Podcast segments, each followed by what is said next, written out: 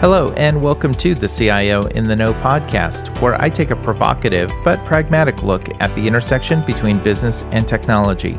I'm your host, Tim Crawford, a CIO and strategic advisor at Avoa. This week I'm joined by Bryan Ackermann, who is the Chief Information Officer at Korn Ferry and the Managing Partner for Korn Ferry Advance. We discuss how the CIO must stay immersed in technology, but also understand the rest of the business. Bryan acknowledges that the CIO role is complex, but critical to the business beyond just considering IT as a cost center. We discuss the muscle memory that leads to this and how the CIO can ultimately change it. Bryan emphasizes that today, someone in the organization will lead technology. The question is, will it be the CIO? Bryan Ackermann, welcome to the program. Hey, thanks for having me, Tim. Bryan, you're the CIO of Korn Ferry, but you're also the managing partner of Korn Ferry Advance. And I'm looking forward to hearing more about both of your roles at Korn Ferry. Absolutely. It's been a crazy six years at Korn Ferry, but very appropriate for the conversation today. So I think you bring this really unique perspective on the CIO role. And we've had an opportunity to talk a little more about this and how you look at the CIO role. What do you see as some of the issues that are facing CIOs today? Well, I think it's pretty common understanding that technology, because of its ubiquitousness and how it's embedding itself in every aspect of the business, that the CIO has to step up and play a much broader role in the management and the strategy and the execution of the business. I think, though, as part of that, there's this concept that has emerged that somehow CIOs have to transition from being a technologist that's becoming a little bit of a dirty word and become a business leader. And that somehow there is a single threaded element to this that we're going to wake up one day and stop being technology focused and, and be the business. And I understand the point of that, but I would submit that that's the wrong way to think about it. And the analogy I like to use is, you know, if you need medical attention and you're trying to find the best doctors in the world, and typically these folks are the heads of their departments and the, you know, the leaders of their hospitals units, you certainly don't want to walk into that doctor's office for your initial consult and hear, I used to be really technical, but now I'm part of the business. I mean, that's the absolute wrong thing you want to hear when you're looking for the best medical care. So, at the core, why would that be different for the leader of technology in a company. It is admittedly a much harder job to stay technical, to really continue to immerse yourself in technology and then at the same time develop and play and develop your skills and your understanding of your customer and your understanding of how the rest of the business works and the role that you play there but that's the ask i mean that's really the expectation that you understand how to apply technology and in order to do that you have to stay a technologist to at least a large extent, to the challenges facing your customers, your markets, and your business. It's not as simple as either or. But let me challenge that a little bit, Bryan, because that's easier said than done, right? And we've heard this comment in some of the things that you've said for a period of time, yet we're still not seeing that across the masses of the CIOs today. They're still struggling with this in mass. Why is that? You're absolutely right. And not only does the CIO struggle with that, I think our teams struggle with that. And I think there are a lot of elements to it. I mean, one is just the time, the enormous pragmatic, tactical demands on our time, given the changing role of technology. It's not the thing that you can gently contemplate how I learn the rest of the business. So you really do have to force it. But I do, in some ways, think I hate to sound you know, maybe confrontational about it, but I think it's also a little bit of an excuse. I think it's easier to be the utility player and part of the cost side of the equation and you know stay in the comfort zone that most of us have been in our entire careers. You know no one has that first job that's the mini version of the ceo we all start from generally speaking this technical competency. And it is an absolute transition that requires any business leader, but certainly the CIO, to have a big moment where they say, it's okay to step out of my comfort zone. It's okay to change the way I think about my role. So let's unpack that a little bit. You know, how the CIO role compares to how business leaders think. I mean, you're talking about two vastly different personas historically, but kind of what we're talking about is how those two need to come closer together, right? Yes, absolutely. And I'm not at all implying, don't get me wrong, that somehow the CIO role is simple and easy to get your head around and single dimensional. I mean, we deal with, quite frankly, quite the opposite just broad differences between governance and infrastructure and applications and security and privacy and all of that stuff. Now, so not minimizing the complexity in any way of the CIO role. But if I contrast it with the traditional business leader, these folks are constantly in a balancing act. New business versus delivery of a backlog, balancing revenue growth with the cost base of the company. How much are you protecting your core business to disrupting yourself on the other side of the scale? Constantly dealing with the impact on your teams and your people versus the pressures of if you're a public company, the quarterly expectations, or if you're investor back, those expectations, right? So, what I think is happening is that as complex as the CIO role is, the alignment is beginning to come along that way. So, at the end of the day, the risk management that we play very effectively in the technology space extending that understanding to business initiatives and then playing a part in the execution of them, not just talking about the technology components of them. I'm sorry, if you, all you talk about is cost, that's all you're ever going to get an opportunity to influence. So unless you can continue that ability to balance all the elements that drive a market or your customers' requirements or a business forward, you're going to find yourself in that box of being the cost person. And that's a very difficult thing to do, admittedly. No one's job is getting any easier. But at the end of the day, my CEO says, you know, he asks miracles of his leaders of his business every quarter. Korn Ferry is publicly held, so it's that lovely 90 day march. If it isn't different for the CIO, then the CIO is never going to have the same kind of role. And I think that that starts with a change of how you think. Yeah. You know, there's often this conversation about cost and if I look at IT as a cost center, and this has been a mantra that I'm sure you and I and many others have heard, and maybe even worked in those organizations in the past, where IT is seen as a cost center, I really question whether you can get to cost efficiency or whether it's really a value conversation, meaning you have to bring some context into that cost, right? You spend a dollar here or a dollar fifty there. Okay, well, what are you getting for that dollar or dollar fifty? It's not just about which is cheaper, because when you think of cost, it's about which is cheaper. But I'm thinking the importance is really about value as it pertains to revenue growth or customer engagement or some of the other business drivers.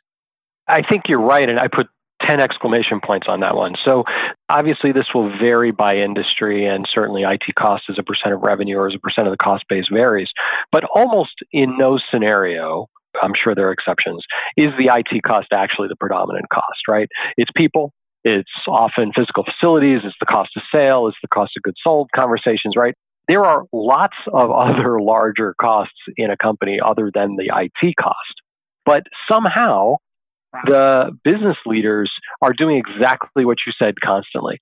They are saying, in order to achieve a revenue growth of X, I need to have X number of business development resources in the company, and that operating expense is balanced against the expectation of revenue, right? It is a very natural muscle memory in other cost areas to relate it to the value that's provided to the business or the value that is provided to the customer or the market or the industry, right? So for some reason, that muscle memory of talking about IT costs in the same way isn't nearly as well developed. So another way to think about it is that that's also another role of the CIO is to help develop the business's muscle memory in thinking about the value of IT costs the same way they think about the value of every other cost that goes into the business. And that doesn't mean it's a free ride, obviously. I mean, companies make difficult decisions around operating costs every second. But at least getting it to the table that just like every other cost of sale or cost of delivery, technology costs also make a material change to the value you provide or the value the company has. I think that that's actually getting easier to describe. It's much more obvious now than when I was coming up in technology and I was trying to explain why SAP was adding value to the organization. But it's still on the CIO to predominantly lead that discussion. No one else is going to step up into that role. Otherwise, you're in a different situation where you've got somebody co opting kind of the role that the CIO uh, arguably should be playing. This goes back to a prior episode where we talked about who's going to take the leadership for technology. Is it going to be the CIO or is it going to be someone else? And who's going to lead that conversation?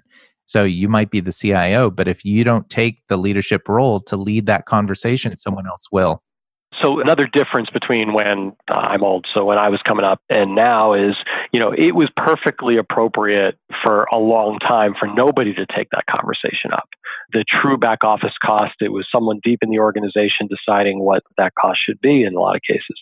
Now, given, you know, the changes in technology and the role it plays, a company has no choice someone in the organization will own the strategic decisions about how technology is used to provide value to their customers. Period. End of sentence. No company can opt out of that anymore. So it puts a kind of a knee of the curve, an inflection point to the CIO sitting in the seat at the time. Exactly to the point. Someone will do this. And this is the moment in time when the individual CIO or technology leader, however you're titled, is going to prove to the leadership of that company that they're the right person. You can't hide anymore. You can't sit in the back office. You have no choice. Yeah. Well, I think it even gets even further exacerbated in the sense that if you go back 10, 20 years, we could hide behind technology because others didn't understand it. I can remember back many moons ago where we would write manuals on telling people how to turn on their computer. Today, you don't have to do that. Today, people understand technology, they understand the fundamentals of technology. And so, if you don't lead that conversation, there most definitely is someone somewhere else in the company that is perfectly capable of leading that conversation. Yeah, it's not a black art anymore. It's a lot more, but, and obviously, I'm generalizing hugely. There are huge areas of emerging technologies that are still black art. But by and large, it isn't impressive anymore. Our story is recording this on Zoom, and Korn Ferry just transitioned to Zoom ourselves as a corporate customer. And we've got about 8,000 people using it now. And we did that transition in three weeks. I mean, it was just an enormously successful program. Without uh, discounting how complicated it was to actually do it, and you know, 60 countries in three weeks, nobody's impressed. I mean, I got to tell you, nobody is impressed anymore that you can do the basics, right? So again, CIOs that their thinking and the way they project the value is still the way we were doing it, you know, 20 years ago, even though it's still hard and it's still important and you have to value the teams that do it. It's a difficult and subtle conversation to not acknowledge the difficulty of what technology delivery really still is, but that it's table stakes, folks. And to your point, unless you reach out and grab the window is closing, somebody else will talk about this. But interestingly enough, in anything but the smallest companies, that's not a single person either, right? A lot of this is how the balance between the technology strategy for your marketing organization with the more early adopters in your company. I mean, even the whole conversation about shadow IT, the self aware CIO has to change that discussion. At Korn Ferry, we have some very different offerings. Our executive search business is very, very different than the products business. So we have a software company stuck in the middle of Korn Ferry and our outsourcing businesses, right? They're very different. You have to be able to latch on to what used to be called shadow IT and make it the early guard and get more people into that conversation. It's a difficult challenge, and admittedly a difficult challenge to balance all of this. But that's what the other leaders of the business have to do every second. So why can't the CIO do it? Well, it comes back to looking at the organization as an organism, just like the human body. You can't just take one organ out and expect everything else to function by itself or without that one organ. And IT is no different from that. Maybe we've been able to get away with it for a long period of time because we've been able to kind of sit in the back office and have this complexity. I can remember many moons ago where people just never came to your building. You went to them every once in a while, but they never came to your building. Now, I couldn't imagine not being in front of not just other players within the organization, but in front of the customer I mean, it seems like you've got to be out there. You've got to be ingrained in what your organization does beyond IT. Yeah. If you are not a CIO, and as I said, it's not just the CIO, if your teams, if your leaders are not spending a non trivial amount of time in front of your company's end customers, mm-hmm. you will completely lose any context as to how all the hard work that you do as an organization, as an individual, what impact it actually has. And if you lose that context, then you're not going to have the credibility in front of the rest of the business to do anything other than what you're doing. So it really does become a self fulfilling prophecy. The CIOs that, and again, I'm probably over dramatizing this, but the woe is me. It's always about how much IT costs and look at how hard my job is and people don't appreciate how complicated this really is to do. They take it for granted because they have an iPhone. I mean, we've all heard these things. But okay, Korn Ferry Advance is a career coaching service. Our coaches would say, all right, snap out of it. Join the ranks of everybody else that's got really difficult jobs in an increasingly complicated, global, multi threaded business environment.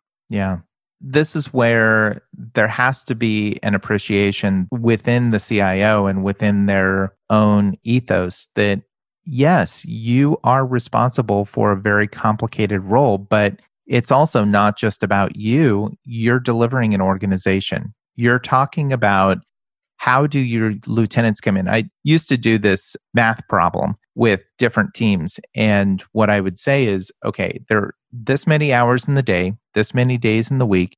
Here's the total amount of time I, as the senior most IT leader, can get in front of customers. Now, let me look at all of my direct reports and do that same math problem. And the reality is, your organization is in front of customers far more than you could ever want or hope to be. So, how do you start to bring that organization together to have this same set of values and this same kind of integration with the rest of the company, with the rest of your customers outside of the company? I think that's a great point and actually solves a somewhat different problem that I don't think we talk about enough. So we like to talk about the CIO, you know, having us to the table or not. And sometimes it's easy to get, it's hard to maintain, everybody's got their metaphor. But what happens, and it certainly happened here at Korn Ferry, when I got the opportunity to begin to participate and have the quote unquote seat at the table, what happened was that my already very, very, very busy team got three times more busy because the expectations go up and the change management activity, the development activity for the teams is, you know, again, it's a different story. We're no longer complaining about just being under huge cost pressure or reducing resources or having to do more with less, all of which kind of stay true under the covers. But it's exhausting mm-hmm. to constantly have high expectations of the impact technologies on the firm. And that's not just true of the CIO. The IT organization, the technology organizations have to learn that one of the indicators that technology has the level of prominence that you aspire to in the terms of the impact it has on the company is that it never stops being that busy. It isn't a project that's going to end. It's the next quarter's expectations and what are you going to do to drive the EBITDA improvement that Wall Street expects this quarter or this month. That seat at the table isn't an easy place to be. I've had some transition out of the organization because not everybody, you know, is comfortable with that. But that's also part of this that I think a good CIO will proactively manage. And frankly, the best way to do that is getting your teams in front of customers because then they understand the why. Then they see the impact. And when they see the impact, that's a huge motivator. Well, they have an appreciation for it too. Yeah, absolutely. So I want to kind of transition a bit and talk about a relatively new role that you have at Korn Ferry and talk a little bit about Korn Ferry Advance because I think this is an interesting transition for you personally, but also for an example of someone who has served as a successful CIO, but then is now taking on something very different, but interrelated in some ways. Introduce Korn Ferry Advance, but then talk about what your role is and how that integrates with your role as CIO. Absolutely. So, Korn Ferry is about 50 years old and has been in the business of helping people move their careers along since we came to be. But a little bit of the dirty secret is that we've never actually worked for the individual. We always work on behalf of the organization, either the organization that they are working for and doing assessment and development and coaching activities there. Or a company will hire Korn Ferry at a certain level of the organization to find people. But we never actually work for the individual. So Korn Ferry Advance, which is now about a year and a half old in the market, was our answer to the question of what if we could take all the great things that Korn Ferry has and all of our intellectual property and our data and what we know about how people perform and what they get paid and how they move in their career and actually make that available to an individual when they needed it wow. for big problems and small. It was a very interesting problem statement. So a couple of years ago, our CEO, it's one of his uh, priority projects as a way to continue our organic growth strategy because originally it was envisioned to be a technology pure play. He asked me to help try and get it off the ground. We very quickly discovered what we could do that was different in the world than what is already existing is actually have a lot of technology in it, and the offering does, but make sure that there are lots of humans in the equation. It's, technology to bring a human to uh, another individual when they need help. And so it's become a little bit less of a technology pure play, but it's been tremendously exciting. People, you know, really seem to resonate with having access to the skills and capabilities of a company like Korn Ferry to answer not just I want a new job, but how do I be the best in the job I'm in, or even I'm a new leader, as an example, or new manager, and I have to have my first difficult conversation with an employee. How do I do it? There's no manual for that. What if I could tap somebody on the shoulder, a gym coach, so to speak, for your career, and ask that question, right? So Advance is a very interesting offering that is just exploding. Uh, we're about 18 months in the market, and about 60,000 people are using Korn Ferry Advance today. So it's not bad from zero. And it's been an enormous opportunity for me to start a new business, completely different adjacent market, while capitalizing on the, the assets of the larger Korn Ferry. So we got about a you know year in, and when it became obvious that we were onto something, that this was something that needed to now scale because we're going to get pretty close to two billion in revenue. So what moves the needle for the company is a decently large number. But as we were transitioning this, and our board and CEO were deciding to this has merit and transitioning it into a real business, so to speak. There's a really difficult decision that had to be had, and I'm honored that the firm made the decision it did they could very well have said, Hey, Bryan, thanks for shepherding this along. Great executive sponsor. We're going to go hire a pro to scale it, right? Which would have been disappointing, although I think I probably would have respected the decision.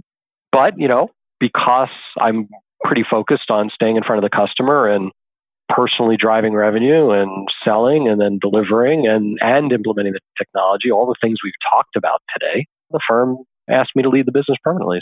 It's what happens, I think, when a CIO demonstrates an ability and not an aspiration, but an ability to handle all of the complex aspects of the business, not just the technology ones. There's a pot at the end of that. The companies recognize that and give you the roles that really show that ability. That's great. If folks want to know more about Korn Ferry Advance, where would they go for that? kfadvance.com is the best place, or certainly you can see it off of kornferry.com. But we're tremendously excited about Korn Ferry Advance and we'll expand it dramatically over the coming year. Very cool. So, as we wrap on this episode, I have one question. As you kind of look out and you think about your role today, both as leading Korn Ferry Advance, but then also as CIO for Korn Ferry, what excites you most about the CIO and where it's going and where you're headed? What has always been a unique aspect of this role is the fact that, by definition, it's all inclusive. You have a role that demands that you understand how everything in your business works, how its processes are designed and operated, efficient and non efficient.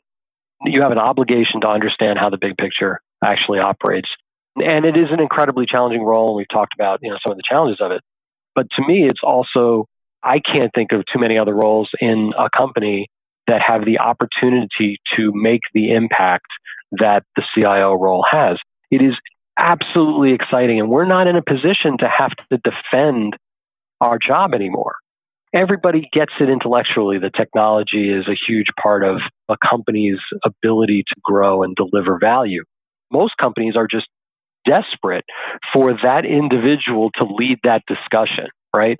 So it is an incredibly exciting moment in time, a terrifying moment in time in some cases, uh, but that's okay I did an internal podcast that said if you don't have something in the pit of your stomach then you're not pushing yourself hard enough. And so if you're a CIO with an incredible pit in your stomach about the role that you can play and the obligations of it, turn that pit into an incredible excitement and, you know, trust yourself. We've been saying it's an incredibly exciting time to be in technology for years. But I do think we're at an inflection point where there's never been more acceptance of the role technology can play, never been more difficulty in doing it well. And if that's what excites you, it certainly excites me, the opportunities for a CIO to really move the needle in ways that they would never have designed, and frankly, we were never trained to do, has never been greater. I hope we can tell from my tone of my voice, it's incredibly exciting. Yeah, you don't seem very excited. but it's true. And, you know, it really is true. Yeah, definitely. Best time to be a CIO, no question. Bryan, we're going to have to leave it right there. Really appreciate the time today. I always enjoy our conversations, learning something new from you, especially with Korn Ferry Advance. Really looking forward to seeing how that progresses. Love to have you back on the program for a future episode too. Would love to. Thanks for having me today. It's been great. Thanks, Bryan. For more information on the CIO in the Know podcast series, visit us online at cioitk.com or you can find us on iTunes, Google Play, Stitcher, Spotify, and SoundCloud. Don't forget to subscribe and thank you for listening.